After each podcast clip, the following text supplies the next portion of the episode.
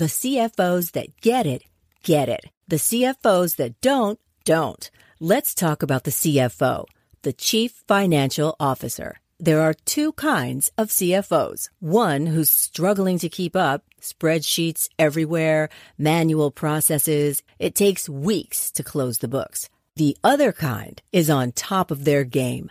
Automated reports, inventory, commerce, and HR flow into the financial model seamlessly. NetSuite is everything you need to grow all in one place. That's why NetSuite is the number one cloud financial system used by over 28,000 growing businesses. 93% of businesses increased their visibility and control after upgrading to NetSuite. Head to netsuite.com slash C-suite for a special one-of-a-kind financing offer. That's netsuite.com slash C-suite. netsuite.com slash C-suite.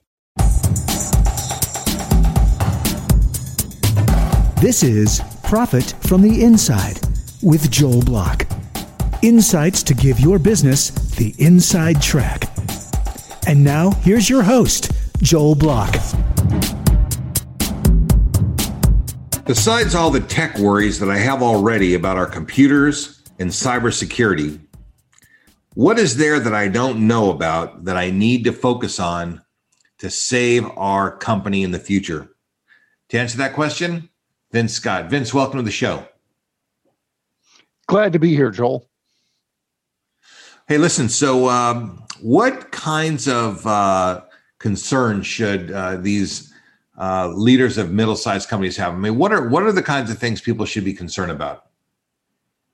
Yeah, I think cybersecurity is a very difficult spot for a medium-sized company. You're you're big enough to be a target and you're small enough that you it's very difficult to ex- afford expensive defenses uh, for your enterprise, right? So I, I like to talk about fundamental blocking and tackling. I'm a I'm a big NFL analogy guy. I think that uh, there's a lot of talk about uh, the technologies and the, the high end stuff in cybersecurity, but for medium sized companies, let's keep it simple. Focus on the fundamentals. Uh, fundamental number one is having the right people uh, as a part of your enterprise. As a medium-sized company, you might not have anybody in in-house that looks at security. Um, if you're outsourcing your your website, your IT, you know those capabilities, then you should be engaging uh, a company that that offers some security with what they bring to the table for you. I think that's number one. I think number two, uh, think backups. Well, well let, have, hang on a second.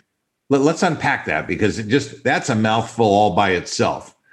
So let's say that most uh, medium-sized companies, uh, you know, ten million dollars all the way to sometimes even a billion dollars, will, will outsource these services because they don't have yep. uh, the overhead to bring it all inside. Just like you're saying, I think you're absolutely right. Um, they have their web company. They have maybe their SaaS companies that handle some of their cloud stuff. They've got Dropboxes. I mean, they've they've probably got a patchwork of different kinds of things when you say a company that handles their their security, uh, is that the same company? Is it a different company? Uh, what what kinds of responsibilities should these companies be focused on? I mean, I mean, what what exactly are you referring to? Yeah, so I think that when you talk about from a $10 million company to a billion dollar company, you cover a lot of ground, right? And along that maturity continuum, I would expect those companies to have more reliance on IT and and more overhead investment in their information technology architecture because as you move up that scale, every company today, to a certain extent, is an information technology company. Our businesses today run on IT. Uh, you and I had a conversation prior to starting this about, well, what happens when the internet goes out uh, well, people start canceling and rescheduling, et cetera, because we can't get our business done. And, and in the same way as for medium sized companies who are doing all different kinds of things across the board, right? There still needs to be this slice of I rely on my information technology to get my business done, whether that's my cash registers, whether that's running credit cards, whether that's uh, controlling inventory, manufacturing, don't care what it is. IT sort of underlies everything today. So as you look at the places where you buy services for that, you should also be looking at what the security component is, of that is. I think you can buy it baked in with a company. Let's say you are a, a Google for Business company, right? And Google for Business is going to spend billions of dollars on their security and that that may be good for you and and leveraging the the capabilities that google brings to the table is an important part of the equation um, maybe you're spread out across a number of different areas and it service providers then you got to think about well how do i secure this uh, diverse set of capabilities that we have because ultimately um, you know, people are going to want to come after your business and your money. Uh, you know, I've had people talk to me about, well, I'm a soap and diaper company. Who would hack me? Uh, and my answer to them was everybody who wants a, a slice of your $85 billion a year.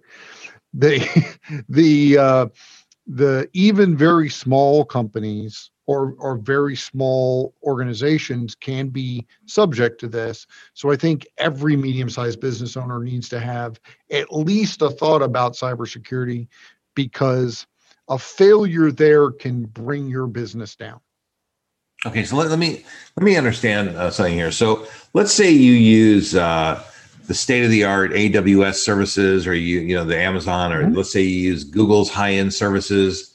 Uh, I mean, they have all these security measures built in. Is that good enough, or do you need a, your own layer in addition to what layer they give you? Yeah, so some of that is built in, but often on those big um, services, you have to be configured correctly.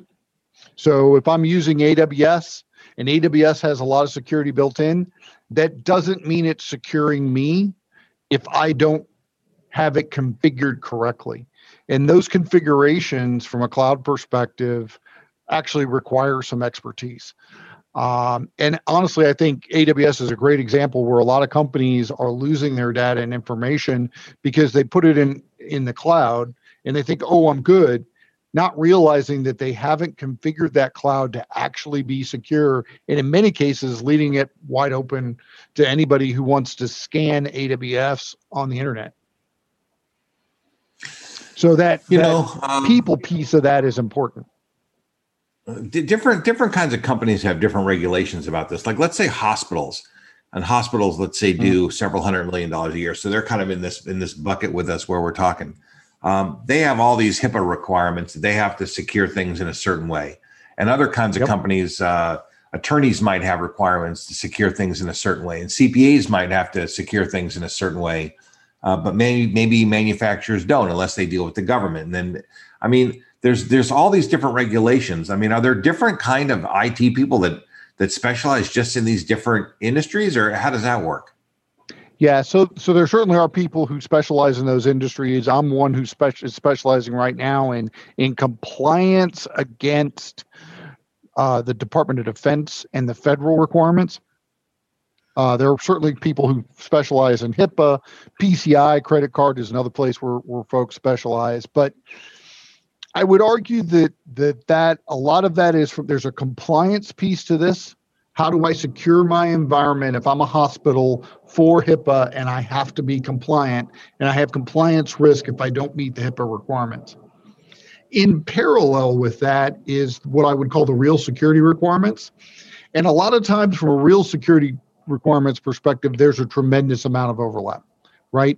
There are different standards, but uh, in a lot of ways, they talk about all of the same things, just maybe stacked up a little bit differently. So, from a real security perspective, as you look at securing your business and being worried about somebody hacking you, I think the kinds of people that that specialize in security is really where to look, and that is not as industry vertical specific. When you start talking about it through the compliance lens, then I think there absolutely is industry specific uh, areas to that you want to consider. Is there a guideline for uh, or a rule of thumb about how much a company should spend on uh, on on their IT security? I mean, let's say that you know uh, your computers are working, you know, but you're talking about adding a layer of security yep. on top of making sure the computers are working. That's a, it's a different thing. Yep, it is. Um, I, I don't know if there's a guideline for expenditures, but I think you should probably more important than the amount of money is that you spend is the quality of people you have working on this uh, problem. So, and I think for every 250 employees or so, you probably should be thinking about a security person or an IT person who has security in their portfolio at the very least, um, who's helping to support you. You know, th- this this opens so many uh, questions, and they're all hard questions. If you're an attorney or an accountant or a business, uh, you know, executive, um, you know, you don't know that much about computers. Probably, you probably don't know that much about right. uh, the the details of what we're talking about right now. How do you even hire this kind of person? Like, how do you know that you're hiring a high level person, and how do you know that that high level person is doing a high level job? You know, until it's too late. It's like you know, you don't know you have a great accountant until it's too late, or you don't know you have a great lawyer till it's too late, or a great doctor till it's too late. How do you know that the guy that you've hired, or woman, by the way, I hate to do that, but how do you know that the person that you've hired uh, is is got what it takes to to keep you safe? Yeah, that's a that's always a great uh, question.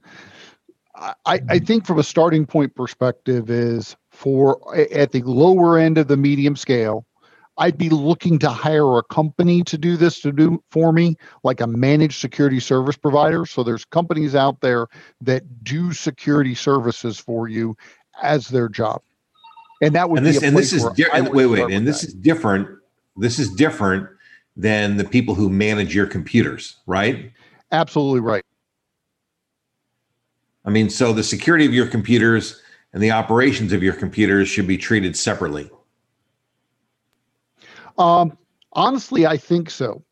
and I think that um, the when I came to the the security industry, I was very much in the that the chief information security officer should work for the chief information officer. So if you had a head security guy, that should probably fit in your IT organization. Um, you know, as you move up your scale towards that billion dollar company, right? Um, in the modern context, or based on my experience now, I actually think you should should probably split those responsibilities out. Uh, because one of the biggest problems I see is that uh, there can be a conflict of interest with the guy who runs your IT and the guy who runs your security, because the guy who runs your IT is incentivized to not find problems. And one of the things I talk about is the biggest problem in security is the truth you don't want to know. Uh, and I see it all the time. I've seen it in hospitals as a as a significant problem where security works for the IT guy. The IT guy knows he's not getting any more budget, so we're not going to find any security problems. What part of I didn't I told you we weren't finding any problems, didn't you understand? That might keep you compliant, but it doesn't get you real security and it leaves you with hidden risk, right? I, am a big guy about hey let's let's have all the risk on the table so that the executives can make a, an informed decision about it and if you have that conflict of interest between security and it uh, i think sometimes you can have a lot of hidden risk there that you don't understand yeah I, I, I totally i see it the same way i mean it's uh th- these are these are complicated issues i mean i've i've dealt with these kinds of people these kinds of uh IT people, and, and they're they're hard to deal with. It's hard to see uh, who's good, who's not good. Uh, yep. Is it is it generally okay to hire, uh, especially if you're under a couple hundred people, like you're saying, a company to do this for you? I mean, are, are they are they around enough? I mean, I mean, how do you even pick a company or a vendor to do that for you? Yeah, so I, I think there are quite a few companies out there. Um, I think there's some things to consider uh, in your choice of a managed security service provider. Uh, most cities in America have at least a couple of companies, if not a handful, that probably do that full time, right? They're going to do vulnerability scanning for you. They're going to do penetration testing for you. They're going to do incident response. So I've had a problem, I've had ransomware, I've had something, they come in and help you clean it up. Those kind of companies are out there. Um, I think that um, a lot of times I like small and medium sized companies in that space because I think you can get a good product that's value priced as opposed to the bigs, right? So McAfee will do this for you, Symantec will do this for you. Uh, you can hire others who are, you know, CrowdStrike or other companies that are big in the space. I don't know that you always get their full attention if you're a smaller, medium-sized company when you hire those guys. So it's it comes at a premium, and you're not a priority for them. Uh, so for me, advising small and medium-sized companies, I, I tend to look for niche players that are that are local uh, to to your industry, to your headquarters, uh, that you can have a relationship with to make sure that you're getting their best effort all the time. Let's talk about what's at stake here. You know, if, if you don't do a good job with this, I mean, you know, it's one thing they go into your bank account or something. I mean, that that is possible. But wasn't there some kind of a terrible uh, breach some months ago? And and they went in through a small company, and then they got into the federal government. They got into Microsoft. I mean, they yep. got into all the big companies by going through a little company who probably they knew would be more vulnerable. And you know, and, and I don't know if that company had any liability for being vulnerable. You know what I'm talking about? I mean, could you uh, yep. no, talk about what's at stake here? Yeah, so that that particular hack there is SolarWinds, right? Is the way most people are. That's the name of a company that provides an IT management software that was penetrated a large portion of the market. So a lot of Fortune 500 and a lot of government had the SolarWinds software in their environment. It, it gave remote access to their environments. And really what was done with SolarWinds was very high end, right? That was that was nation state stuff, very uh, a lot of time spent, a lot of man hours spent in order to be able to develop and execute that style of attack where they actually got into SolarWinds, modified the regular SolarWinds update so that the next time SolarWinds updated its software with their clients, they actually created a backdoor that that a nation state could use to to access whoever had that installation. Uh, I think that's going to be a hard one to stop, uh, and particularly as a small or medium sized guy, you're probably not going to be able if russia puts you know 10,000 man hours against hacking you you're probably not going to win. Um, you know i would expect our government to do better uh, and that that's that's on them. I think from the let, me let me let me let me let me ask you let me stop you for a second. I mean so as, as a citizen as just a as a businessman not as a computer or person uh, i look at this and i just shake my head and i say how could how could our, our smartest computer people allow such a thing to happen? I mean, is that naive of me and, and, and, and we just got outsmarted or did we let our guard down? I mean, what really happened in, in that, in that hack that, that went wrong? Um, well, so, so I think there's a couple of things that went wrong there. If we're talking about it from a United States perspective, right? So, so one of the things that that goes wrong there, and this continues to be a problem. I think it's a worse problem in government. It, to a lesser extent, it's still a problem in industry, which is uh, uh, a hard shell outside and a soft gooey center, right? So, so we have this concept that we have our perimeter set, and that everything outside is bad, and but once everything is good inside, it's assumed to be good, right? We we we don't take precautions on our internal environment from a cybersecurity perspective the way that we should. The second thing is uh, detection, detection, detection. It's the, I think the most important question in this is not why did it happen? Uh, because as a, a guy who used to play offense and now coaches defense, right? Uh, you know, it's pretty hard to keep it from happening. But what you can do is you can detect it in a reasonable amount of time. So not only did this occur, but it went for over nine months before it was detected. That I think is where the, the primary problem is. And and by from a federal government perspective, tuning their detection capabilities in order to look for the unusual and look for what shouldn't be happening, that sort of thing, as opposed to assuming that something that goes on and once it makes it inside your network must be okay because it's on the inside is is a bad philosophical approach to this, and it's one we've been making in IT for years. To a, to a certain extent, we're starting to move away from that with things like zero trust, but it's still out there, and, and the federal government lags behind, and so it's still big in the federal government, right? So I, I, I think the question for the federal government is not why that it happened, because you know offense guys try, try, try, try, try, and they can they can try a hundred times and succeed once, and they're heroes. Defense guys can succeed ninety nine times and fail once, and they're zeros, right? Uh, yet they fail to meet standards. And that's a really hard bar to make for a defense guy. So you're going to get had. That's part of uh, as you move towards the larger business perspective, you've got to assume bad things are going to happen. How do I know when it happens? And how do I have a plan to deal with it expeditiously when it happens? That prevents those guys from measuring you for the Sunday punch. And that includes things like ransomware, right? Some ransomware is just designed to get your laptop and get your stuff, but hospital systems that are getting ransomware that are being brought down by this, that doesn't happen because one person clicked the link and six seconds later it's encrypting your uh, imagery database at the heart of your hospital system which you can't live without.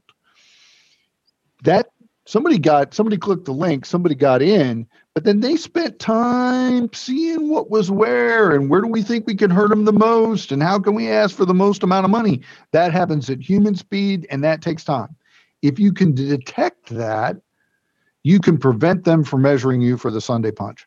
And and so back to the truth we don't want to know, detection is often underloved because honestly, I don't want to detect that bad things are going on because then I have to deal with them and I don't have time or money or effort to do that. Well, that's like that's like putting your head in the sand. I mean, that's uh Yep. That's that's not a great strategy either. I mean, so I I, I love that offense defense thing where uh, you know the offense guys get all the credit, and the defense guys nine nine times out of hundred they're doing great one time and they're uh, and they're terrible. right. uh, I I love that. I think that just it, that really resonates for me because it kind of seems to describe it. But what's bothering me here as somebody uh, you know who is subject to these problems, uh, you know, is that uh, okay? So I got to worry about my personal stuff like my credit cards and my social security number and then I got to worry about uh, you know the ransom thing, like they're going to lock up my computers so that they stop working, and then I got to worry about yep. my business, my bank, my business activities, and my bank accounts, and then I got to worry about. Uh, I mean, when does this stop? I mean, is this something that I need to lose sleep over? Or, or is there a solution out there where I can kind of calm down about this? Or is there insurance? I mean, I mean, what what's the steps that I take as a business uh, a business executive to uh, to kind of get some some comfort over this? Yeah. So I think the first thing as a business executive is this is risk. And you got to look at it through the risk lens. And that's what we pay business executives to do every day is to manage the risk. What we need to do is not underrealize the risk. I think a lot of business executives do underappreciate the risk in cyber, and therefore we don't prioritize our spend or our investment in mitigating that risk because we underappreciate the size of the risk. Uh, you know, every time we hook our laptop to the internet, think about walking out your door in the worst neighborhood uh, in one of America's great cities, right? I won't throw anybody in particular under the bus that might be mad at me, but pick one. Uh, and and you'll go, well, I would I would risk mitigate if I was walking out the door. If I had my office and I was walking out the door in, in that worst neighborhood in town, I would have some risk mitigation that I would do. Right? Maybe I would move my office to a, uh, you know, a safer location. Maybe I would have bars on the windows. I would do things to make sure my people stayed safe because I would kind of realize that risk. Right? I would see that happening every day. And one of the things we don't see from internet land is we're next door to everybody in the world on this thing, including the worst neighborhoods of town, right? The, the, the worst hacker neighborhood in Eastern Europe. We're, we're right next door. we're one IP address away. And, you know, the thing, so, the thing is that the thing is that the bad guys on the internet are not thugs with guns. I mean, they're they're really, really smart people. You know, I mean, they're they're yep. really smart and, and they know I mean, I mean, they're like shockingly smart, and they they know how to outsmart other people, and uh, you know, it's it, it's and, and you can't tell who they are from looking at them. It's yeah, they're not just individuals. This is a business now, right? So when, particularly in the small and medium sized side where you're not really, you know, the I, I really I'm a soap and diaper company. I don't have any secrets that the Russians would want, but you know, I, I've got my cash flow and my company and my business, and you know, people want to steal that. Well, how do they do that? The, the hacker community, uh, particularly Russian and Chinese organized crime, is very organized. Hacking is a bigger organized crime cash flow than drug running in the United States and has been for several years. More gross in hacking than in bringing drugs into the United States. Think about that. Wow. That's so, uh, that, that's a that's a shocking statistic. Yeah, absolutely. I think it was like 2018. The FBI estimated that organized crime actually took more money out of the U.S. from cyber than from drug running. Wow. That that that's good so, cash flow. And think about the risk compared to running drugs. Right? If I if I'm an organized criminal, my risk profile for my people and what I'm doing and actually being arrested is vanishingly smaller for doing hacking than it is for doing drug running. Vanishing. Well, yeah, you know, plus plus the long arm of the law, you know, it doesn't it's hard to reach you in a lot of these places if they can find you at all because you're invisible or whatever. I mean, it's just it's it's totally different. Well, I mean, and multi jurisdiction, right? The the jurisdictional challenge. So I've seen a hack that occurred in France. The money went to Nigeria and then went to Turkey and landed in Poland. How do you get the cops to go after that? Yeah, well, listen, I, anything I mean, outside the United States impossible. is hard. Say again? Anything outside the United States is hard. Yeah, right. It, it's anything outside the United States is hard. And so that was a U.S. company that had offices in France. Their actual their their phone system was hacked. They dialed a one nine hundred number on a Friday evening in Nigeria, kept it on all weekend, filtered the, the proceeds from that through Turkey to Poland. But but getting somebody to actually go after that, eh, darn near impossible, even for a Fortune 500 company. It's just well, you know, right. So, some off. of these things, some of these things, it's it's not worth you know, it's not worth it. It's embarrassing if it's fifty or hundred grand or uh, some whatever the threshold yeah, is. it's a hundred grand or three hundred grand. Situation. Yeah. Yeah. Yeah. Well, and that's one of the things too. I think why business executives don't uh, appropriately gauge the risk is because the majority, more than half of all the successful hacking that goes on, never hits the papers because there's no requirement to report. That scenario I just gave you, there is no legal requirement for any company in the United States to report that. So it's really? not on the FBI's crime list, right? that that's a loss that they just write off but but it doesn't go into anybody's listing of hacking that occurred or how it occurred or community policing or intelligence on how hacks are happening.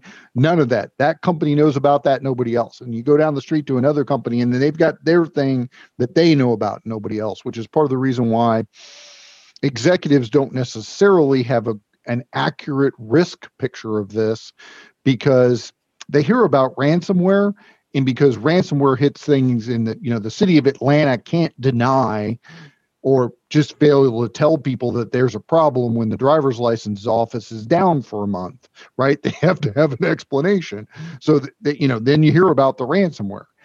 Um, a lot of other forms of hacking even when they're discovered by companies are never publicized because there's no requirement to do so. And as you said it's embarrassing well, so I'm so what I'm hearing is that uh, the inside track on on cybersecurity really number one is is defense more than offense. It's about you know determining that you've got a problem and stopping the problem. You can't entirely prevent the problem, but the smart, the best, smartest, and fastest people are are, uh, are are learning about these problems as soon as they can. Uh, you know, better companies are outsourcing. I mean, so you've said a lot of things that are that are really sharp. Could you just wind down for us and and tell us? What are a couple of steps that, that companies could take to protect themselves because now now people aren't really not going to sleep at night i mean now you've kind of made the problem worse because now we know now we know it's like uh, you know somebody just ate the golden apple here and uh, you know and now we know uh, you know and, and that makes you nervous so what can we do Yeah, I, I will start with uh, everybody knows about special forces, right? U.S. Special Operations Command. Special Forces has four truths. I'll only trouble you with the first one. People are more important than hardware. We often think about this as a technology problem. It's not a technology problem, it's a people problem. If you have a choice between getting a cool technology and getting a smart person or a smart company that you outsource this as a smart person working on this, choose people over technology. Okay. Uh, well, listen, uh, we'll, we'll take that as the inside track. Awesome. Thank so, you. Great being with well, you. Listen, today, Vince, Joel. thank you very much for uh, for sharing your insights. Uh, now I got another thing to worry about, or ten more things to worry about. So thank you for that, for heaping more more stuff on my plate. But uh, listen, hopefully, uh, hopefully somebody's going to get some benefit from this. Uh, you're a wonderful resource, and I appreciate you sharing with us. Thanks. You've been listening to Profit from the Inside with Joel Block. For more insights and to learn more, visit joelblock.com.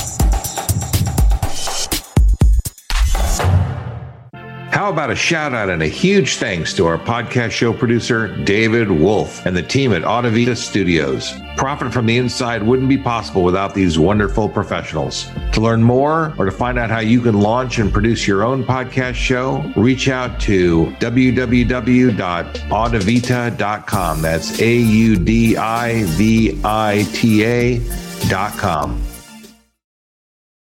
Produced by Audivita Studios. Connect your voice to the world.